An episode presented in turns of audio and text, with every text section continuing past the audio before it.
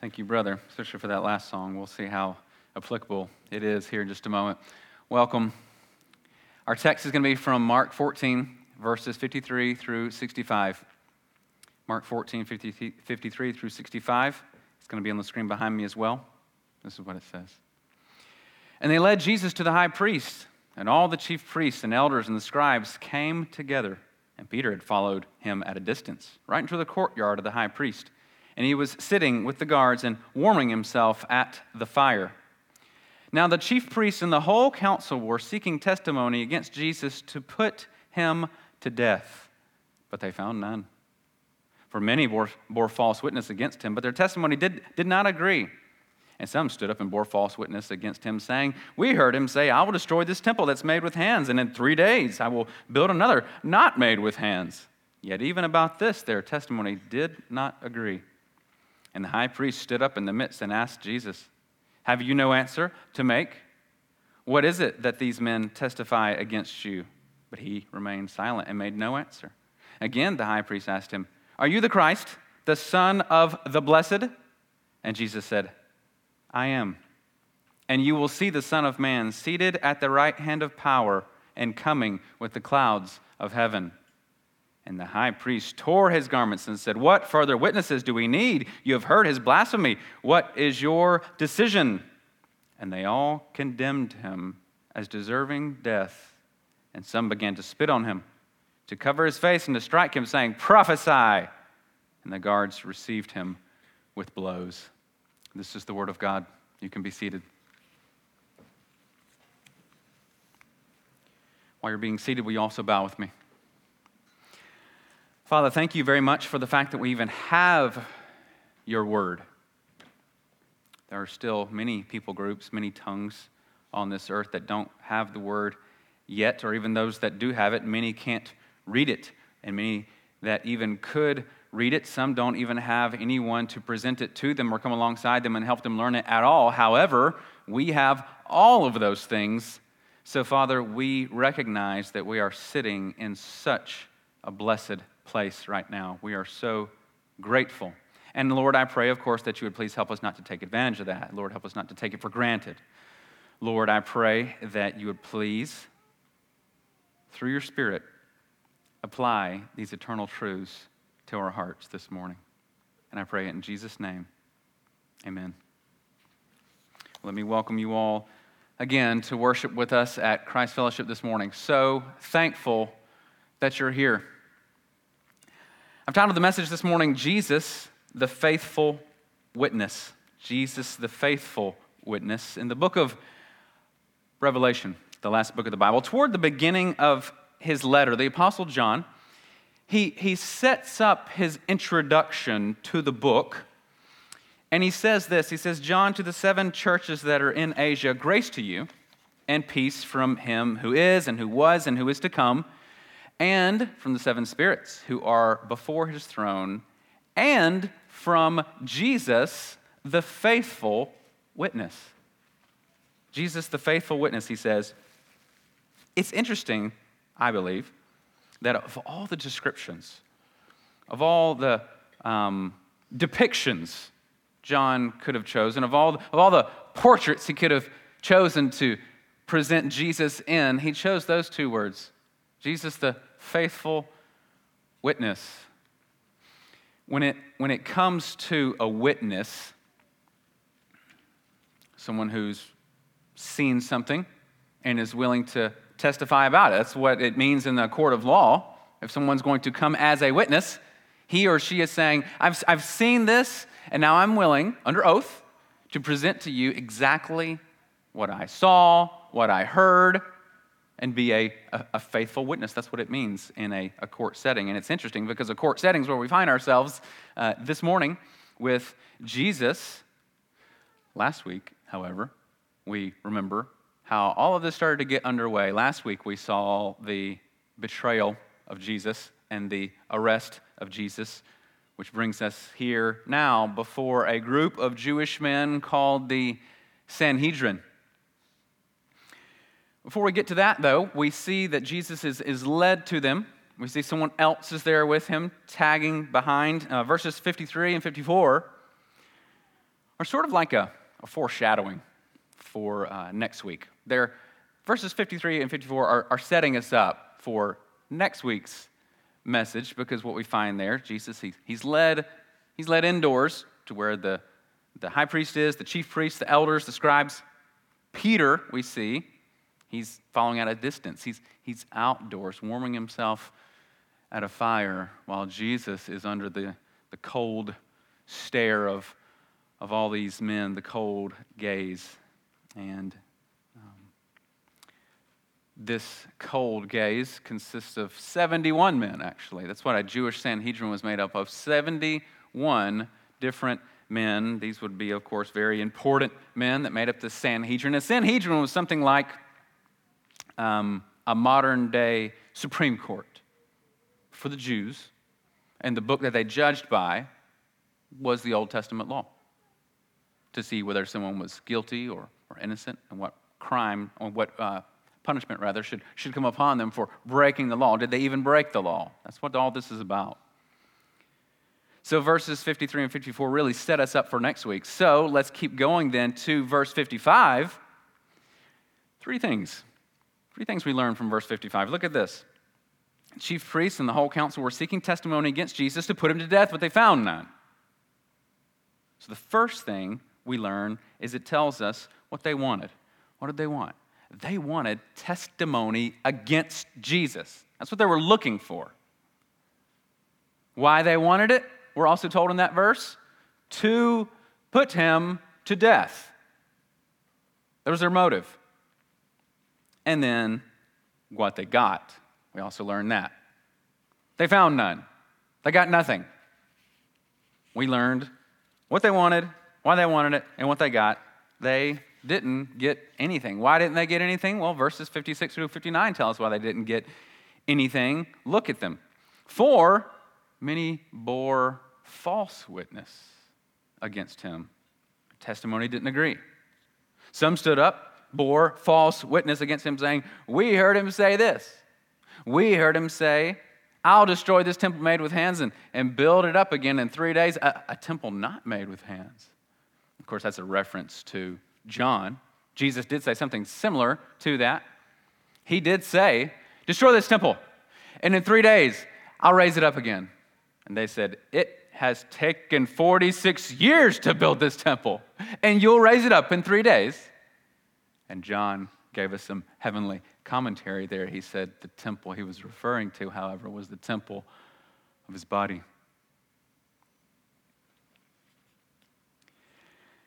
I wonder while all this was going on, if Psalm 27 was in Jesus' mind. Psalm 27, 12 says, Give me not up to the will of my adversaries, for false witnesses have risen against me, and they breathe out violence. Surely it was.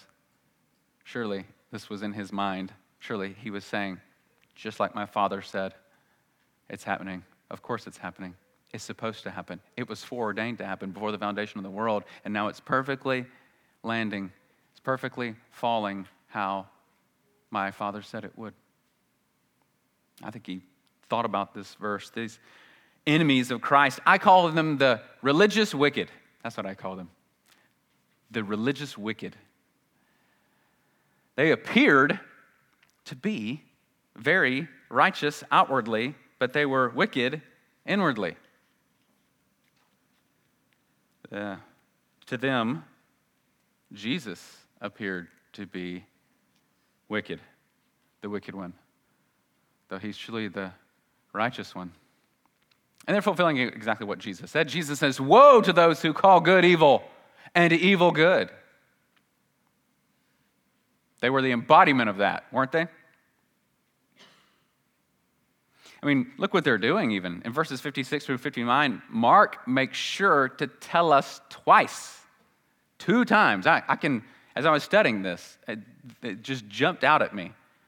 Twice, those who took the stand, quote, bore false witness. Did you pick up on that?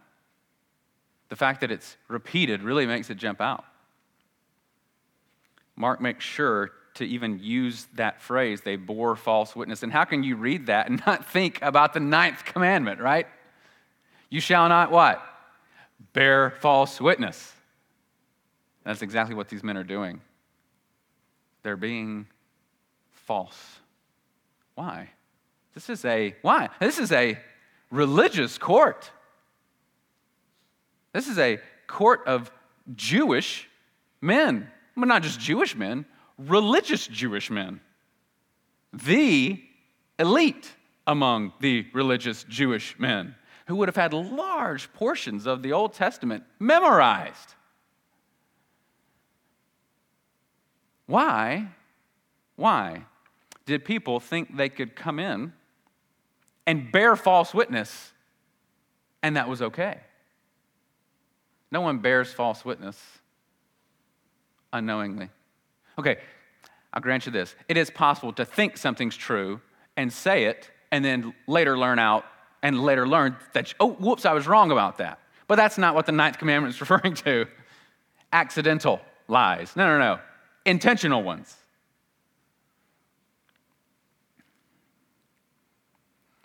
One sign of the religious wicked is that they'll elevate one truth over another. It's very true. They will elevate one truth over another.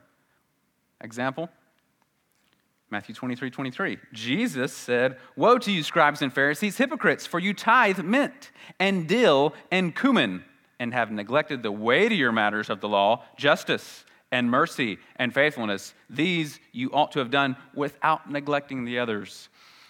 What's he mean? All right. Back in that day, just like people, some people do in our day, you could have little pots with plants, maybe on your windowsill or maybe beside your house.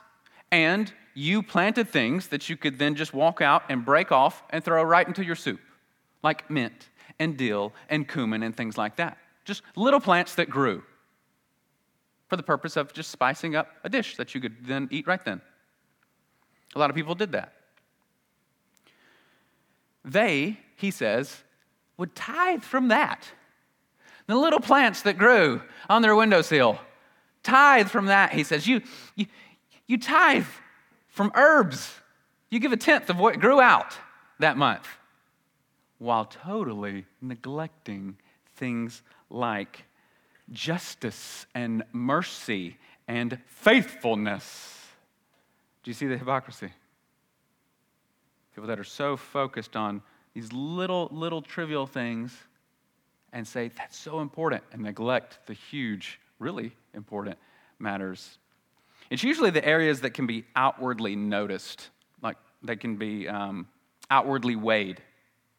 People that have these tendencies these religious wicked, they will measure on outward things how they dress, how they don't dress, how they talk, how they don't talk, where they go, where they don't go, what they do, what, they don't do. Those things that everyone can see. We call this usually, this falls under the guise of what we call legalism, right? People that are very focused on outward appearance so that people can look at me and say, oh gosh, he's, he's holy. Look how holy he is. I mean, look. That's important to them. But the areas that are more of an inward matter, like how much you love, how merciful you are, how faithful you are, they, they, they minored on those. Why? Well, because it's, it's hard to tell just by looking at someone at first glance how loving they are, how merciful they are, how faithful they are. Now, as you watch his or her life for a few hours, for a few days, even, those things will become evident. Very evident. Wow, look how loving he is. Wow, look how merciful he is. Wow, look how faithful he is. Because I'm, I'm observing a life here. But just at first glance, no, I can't really see that about you. I can't see how loving or faithful or merciful you are just at first glance. Those things weren't important to the religious elite, and they usually aren't. That's why it's possible for some people in that day to watch Jesus Christ perform a miracle in which he released someone from this bondage that they were under for years and years and years because of some physical ailment. It's possible for these people to watch a woman with a back crooked like a question mark all of a sudden straighten up and walk. It's possible for them to watch a man that's got this withered hand all of a sudden become whole, and the muscles and veins and everything looks just like the other arm. And it's never looked like that before. He's never even used it before. And all of a sudden, it's working and functioning like normal. And they can look at that and say, Why did you do it on a Sabbath, you loser? because they elevated one truth over another. And the religious wicked will do that. Shame on you, Jesus. Shame on you. You did it on a Sabbath day. You worker. You worked on a Sabbath. It's mind blowing. It's mind blowing. It's just uh, another, another thing about the religious wicked is they justify sinning in order to accomplish what they believe to be a righteous goal. They justify sinning in order to accomplish what they believe to be a righteous goal. Now, that's not confined to just the religious wicked, is it? That, that goes all the way across to even just the wicked wicked, just, just the plain all wicked people, right? We see people doing this a lot, justifying some sinful behavior to accomplish what you believe to be a righteous goal. Let's just be honest. It's not even confined to the wicked, is it? Sometimes we will justify a sinful behavior or action to accomplish what we believe to be a good goal. You know, from the beginning, mankind has justified wicked acts. From the, from, from the very beginning. How far back? Well, like Adam and Eve. Eve reasoned away her act of disobedience. Why? Because she, quote, saw that the tree was good for food and that it was a pleasure to the eyes and that the tree was to be desired to make one wise. She said, Yes, I know the Lord said not to do that. However, I've got three good reasons here why I believe partaking of this fruit might be a good thing. Therefore, I'm going to put those three things in the scale against that one thing. See? They outweigh. And of course, as you know, she took and ate. These false witnesses did what false witnesses do they bore false witness because they believed it to be justified because this Jesus guy was so bad, they thought it's okay to lie in order to put him away. Anytime you find yourself justifying sinful behavior, know that you've joined the camp of men like this. Okay? Church, I'm trying to tell you right now because I care about you don't act like these men. There's a voice of temptation in your ear too often that tries to get you to justify wicked acts. Maybe not to condemn someone or put someone away, but maybe to do something just as, as trivial as just, in, just enjoy a, a temporal pleasure. And it is a slippery slope, a slippery slope that will lead you to more and more and more wicked acts, because wicked acts never exist alone. They're almost always coupled with others, because you have to then cover it up and keep covering it up and keep covering up, or come clean. If we confess our sins, He's faithful and just to forgive us our sins and to cleanse us from all unrighteousness. So, church, if that's you today, know this there's forgiveness in Christ. The Lord Jesus has taken the punishment for that sin. And you don't have to carry that guilt or shame. Christ has taken your guilt and shame. Isn't that good news? I like watching the show Cops. You've heard of it? You've probably seen it. You're probably even singing, Bad Boys, Bad Boys. What you gonna do right now, right? I like that show. Benjamin likes that show. We sit and watch it. We like, I like, I just, I like watching the bad guys get tackled and taken down and arrested. I just do. Just that sense of justice in me, I guess. At the beginning of that show, there's a disclaimer all suspects are innocent until proven guilty in a court of law. Remember that? The guy with the deep voice at the beginning. Well, that was not the case with Jesus in this court of law. For this council, Jesus was guilty until proven innocent. But they were going to make sure that that did not happen. He was not going to leave that room innocent.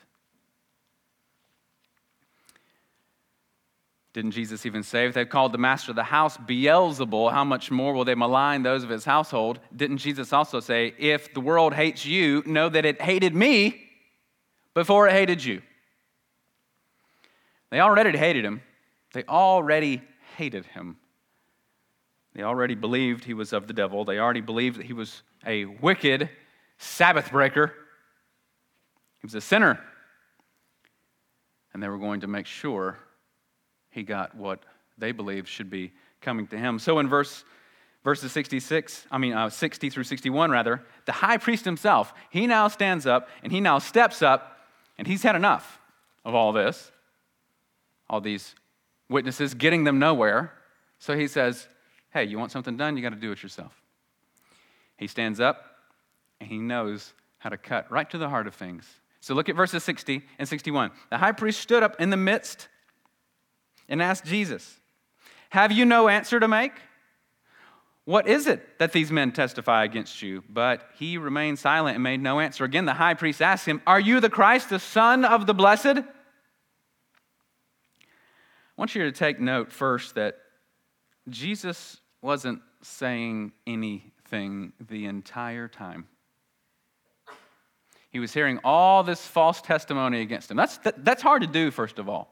It's hard to hear someone lying and lying and lying about you, what you've done, what you've said, your character, and to just sit there quietly. We know full well Jesus could have looked at any of those false witnesses and said, Excuse me, what about you? Remember last week what you said and did with this and that? Remember a few months ago what you said and did? Let's not forget about this. What about you? Because remember, Jesus has already done something sort of like this with the woman at the well. They're speaking. Jesus said, You've spoken rightly, for you've had four husbands, and the, the man that you're with now is not really your husband. Uh oh. Jesus knew every detail, every sentence, every thought about all these people.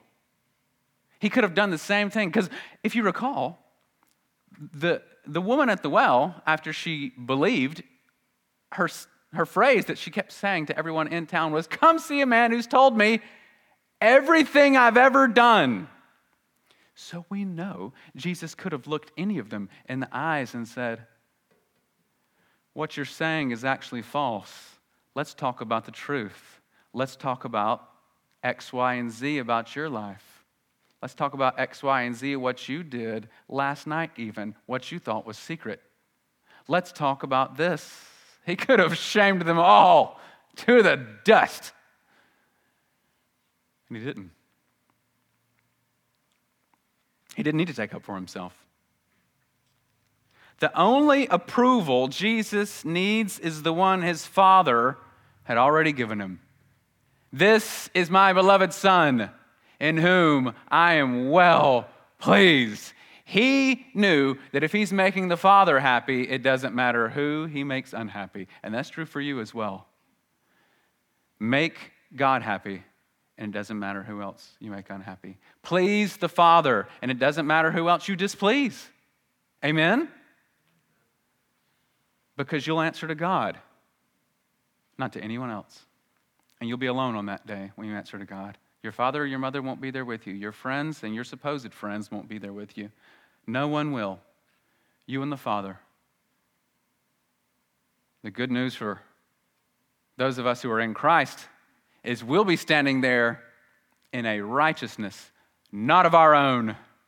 That day for us is not a day of terror, surely a day where there is going to be some right, appropriate fear of God, but not fear of condemnation. Why? Behold, there's no condemnation for those who are in Christ Jesus. That's good news. Jesus was also fulfilling scripture by not opening his mouth. Isaiah 53 7, he was oppressed and he was afflicted, yet he opened not his mouth. Like a lamb is led to the slaughter, and like a sheep before its shearers is silent, so he opened not his mouth.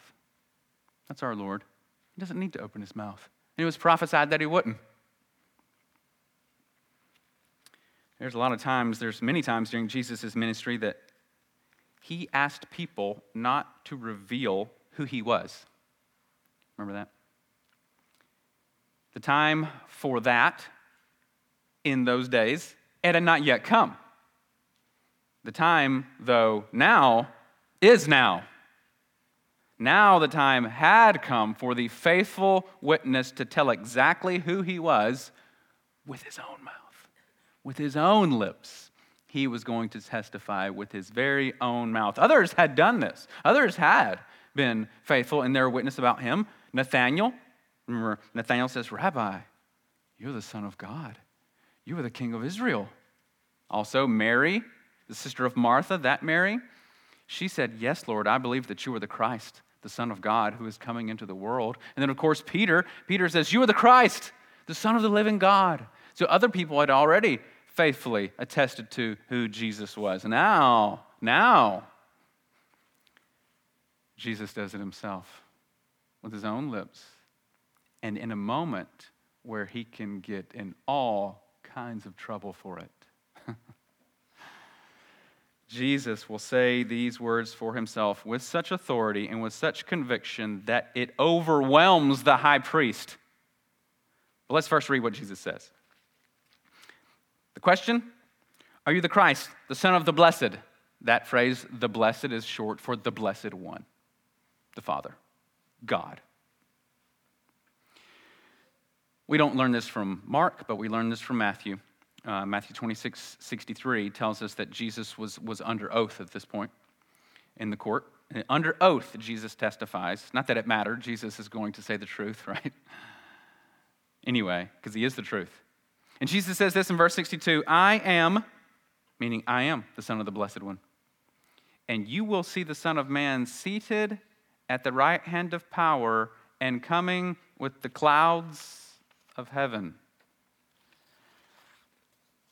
You and I, not being as familiar with the Old Testament as the men Jesus was speaking to, we, we need to realize what, what Jesus actually said here, what, what he was actually doing. So Jesus marries two texts together. Okay? There's two texts that Jesus sort of weds together. I even made a slide so that you won't, so that you'll have it in your mind. So he, he weds these two texts together. Is it up there? Do we have it? There we go. Daniel 7, 13 and 14, and Psalm 110, 1. He brings these two scriptures together with this one phrase. Why is that important? Well, Daniel's Daniel has this like apocalyptic vision in Daniel 7, and he speaks about one like a, a son of man coming in judgment, and he's given glory and dominion and a kingdom. And then in Psalm 110, we get the Lord said to my Lord, Sit at my right hand until I make your enemies your footstool. So we get this exalted ruling Lord sitting at the right hand of Yahweh. And if you're unfamiliar, the, the right hand in Jewish culture, right hand in just the Bible, represents a very honored, high exalted place. Whoever's sitting at your right hand, that shows, wow, he really likes this guy. He wants to honor him or her Solomon, for example, when he was king, his mother, Bathsheba, would sit at his right hand. Just to show this is how much I love my mommy. He was a mommy's boy. Jesus couples both of those texts into one phrase. He marries them together when he says this, and Jesus is claiming himself to be the fulfillment of both of those things. It's a really big deal when, he says this. This, this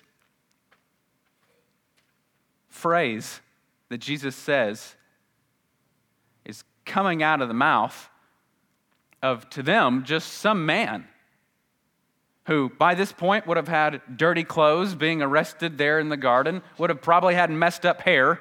This, this, this man with dirty clothes and messed up hair is saying, I am equal with God. I'm the fulfillment of the Daniel prophecy, and I'm the fulfillment of Psalm 110 at the same time.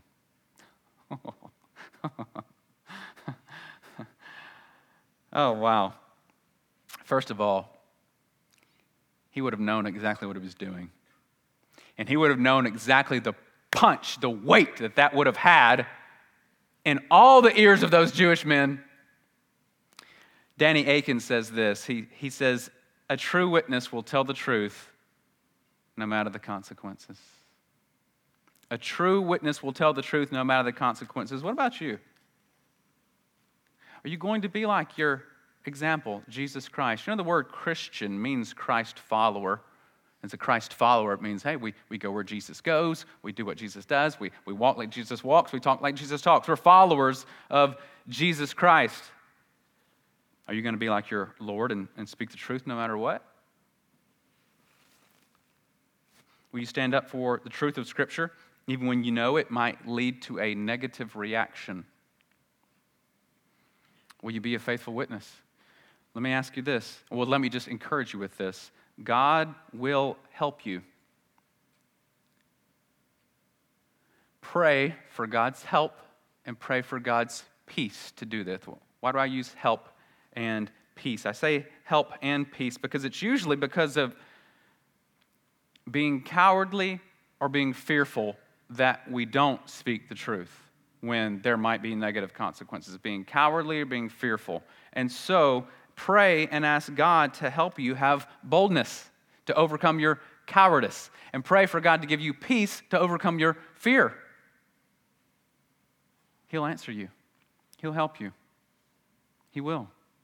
He's helped me many times to do those same things. Am I saying, and therefore now, every time I have the opportunity, I just hit grand slams every single time? No.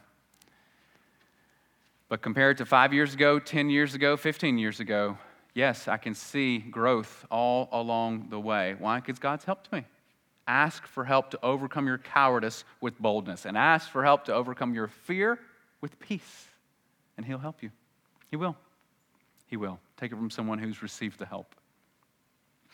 Well, at this point, you know the high priest was fully convinced and uh, worshiped Jesus at his feet, right? He, he said, I believe you. Let's all bow down and worship Jesus. No, no. He wasn't full of worship at this point, he was full of wrath. Look at verses 63 and 64. And the high priest tore his garments and said, What further witnesses do we need?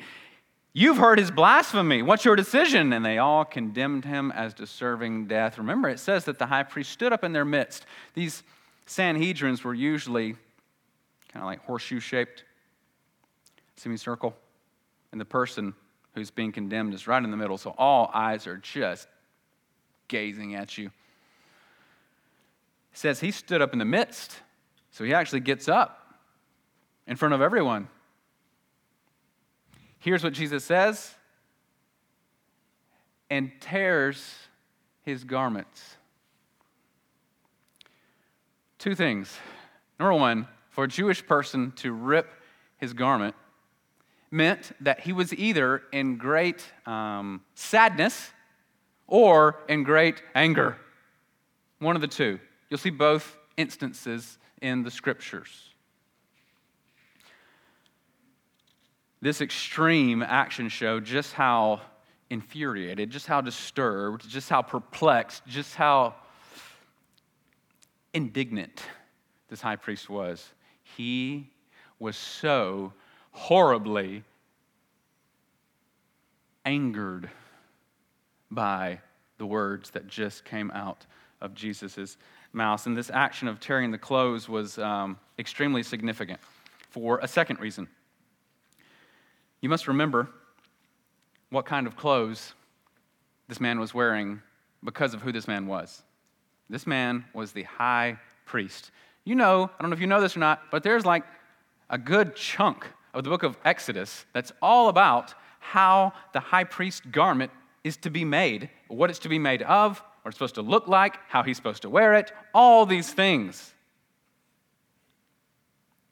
The other men in the Sanhedrin would have looked at the high priest and even been like, wow, I hope one day I get to that position because only he gets to wear that garment. I mean, status, big status, just from wearing these clothes. And this high priest must have seen what Jesus was doing and what Jesus said, something on the level like when Moses broke the Ten Commandments after he came down from the mountain. See, Moses was so enraged by the sin that he saw when he came down from the mountain. He could not believe we're going up here to receive the law of God, this God who just delivered us from all this wickedness and evil and idolatry by these 10 plagues. I'm up here for 40 days, just 40 days, and I come down and you guys are acting like this at the foot of the mountain of the holy God. And he was so zealous for the truth, he broke those tablets into pieces that the Lord God had just inscribed with his own finger. I remember reading that as a new Christian and being like, wow, I'm surprised God didn't just kill him because that seems like a, a big no no. And I'm a new Christian, and I just, it just seems to me you shouldn't break the holy Ten Commandments. That's how enraged Moses was. And I think the high priest saw this as like a breaking Ten Commandments level event. Because you don't just put your hands on the holy priestly garments and just rip them apart. This would have sent shockwaves through the council to witness this. I'm telling you, they would have gasped. Which is what the high priest wanted. He wanted to show them we're done with this trial. He's guilty. He's a blasphemer. This is how strongly I am for my stance on this. Look what I'm willing to do. Rip. That's why we see in our final verse, 65, some began to spit on him and to cover his face and to strike him, saying, Prophesy, if you're wondering what it means, cover his face. What do they mean, cover his face? I don't, I don't get it. Like blindfold him. They blindfolded him and said, Prophesy, who's going to hit you next? Punch, punch, and hit him to mock him, to make fun of him. Oh, if you're a prophet and you can see the future, which one of us is going to punch you in the face next? And Jesus remained a faithful witness despite all these consequences. Do you think he didn't know what was coming? Of course he knew. He knew for years. He was going to the cross. He knew this was the path to the cross, and this was all such a huge miscarriage of justice. But it was fulfilling God's perfect plan perfect plan for the, the Christ, the Messiah, Jesus. They were all doing what the good hand of God had foreordained to happen. All these wicked men were acting wickedly, as wickedly as they wanted to, and they were all fulfilling God's foreordained plan. Yes, this was a miscarriage of justice, to be sure, but it was not a miscarriage of God's plan. Amen? That's true in God's plan for our lives as well.